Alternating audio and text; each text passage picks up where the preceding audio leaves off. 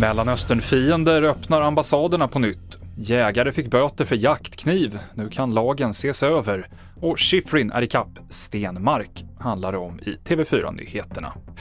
Vi börjar i Hamburg i Tyskland där åklagare säger att inget tyder på någon terrorbakgrund till massskjutningen i en Jehovas vittnen-lokal igår kväll, men motivet är inte klarlagt. Den 35-åriga mannen som sköt ihjäl sju personer innan han tog sitt eget liv ska själv tidigare ha varit medlem i Jehovas vittnen. I Sverige har en 19-årig man nu häktats på sannolika skäl misstänkt för dubbelmordet i Luleå igår och han har erkänt enligt åklagaren. Han har erkänt brott och vidgår egentligen i stort händelseförloppet. Mm. Har han eh, angett någon eh, motivering om varför det här dådet har genomförts? Eh, han har pratat om, om ja, själva händelsen och så, men jag, det är ingenting jag kommer gå in på vad han har sagt. Sa åklagare Åsa Walter och offren och den misstänkte tillhör samma familj. Efter sju års avbrott återupptar Iran och Saudiarabien de diplomatiska förbindelserna och återöppnar ambassaderna efter att Kina medlat.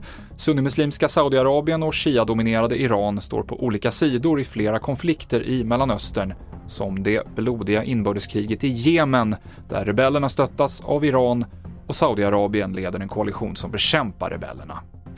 Det kommer kritik mot den nya knivlagen som började gälla i somras. En jägare som glömde ta av sig sin kniv när han skulle skjutsa sin son fick böta över 20 000 kronor trots att rätten ansåg att han tagit med sig kniven utan någon avsikt att använda den.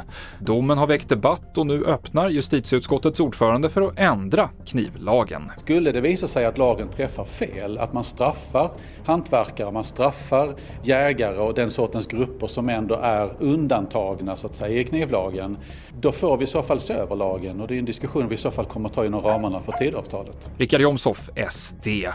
Och vi avslutar med att berätta att skidlegendaren Ingmar Stenmarks rekord i antal världscupsegrar är på väg att slås. Idag tog nämligen amerikanskan Mikaela Shiffrin sin 86 världscupseger när hon vann storslalomen i Åre. Hon är därmed ikapp Stenmarks rekord som hållit i 34 år och hon kan slå det redan imorgon. Sara Hector från Sverige blev trea i dagens tävling. Och det avslutar TV4-nyheterna.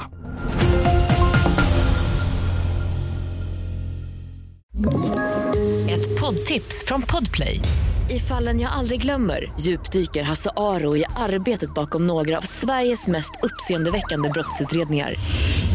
Går vi in med hemlig telefonavlyssning och, och då upplever vi att vi får en total förändring av hans beteende. Vad är det som händer nu? Vem är det som läcker?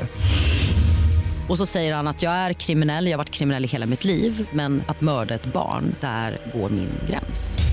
Nya säsongen av Fallen jag aldrig glömmer på Podplay.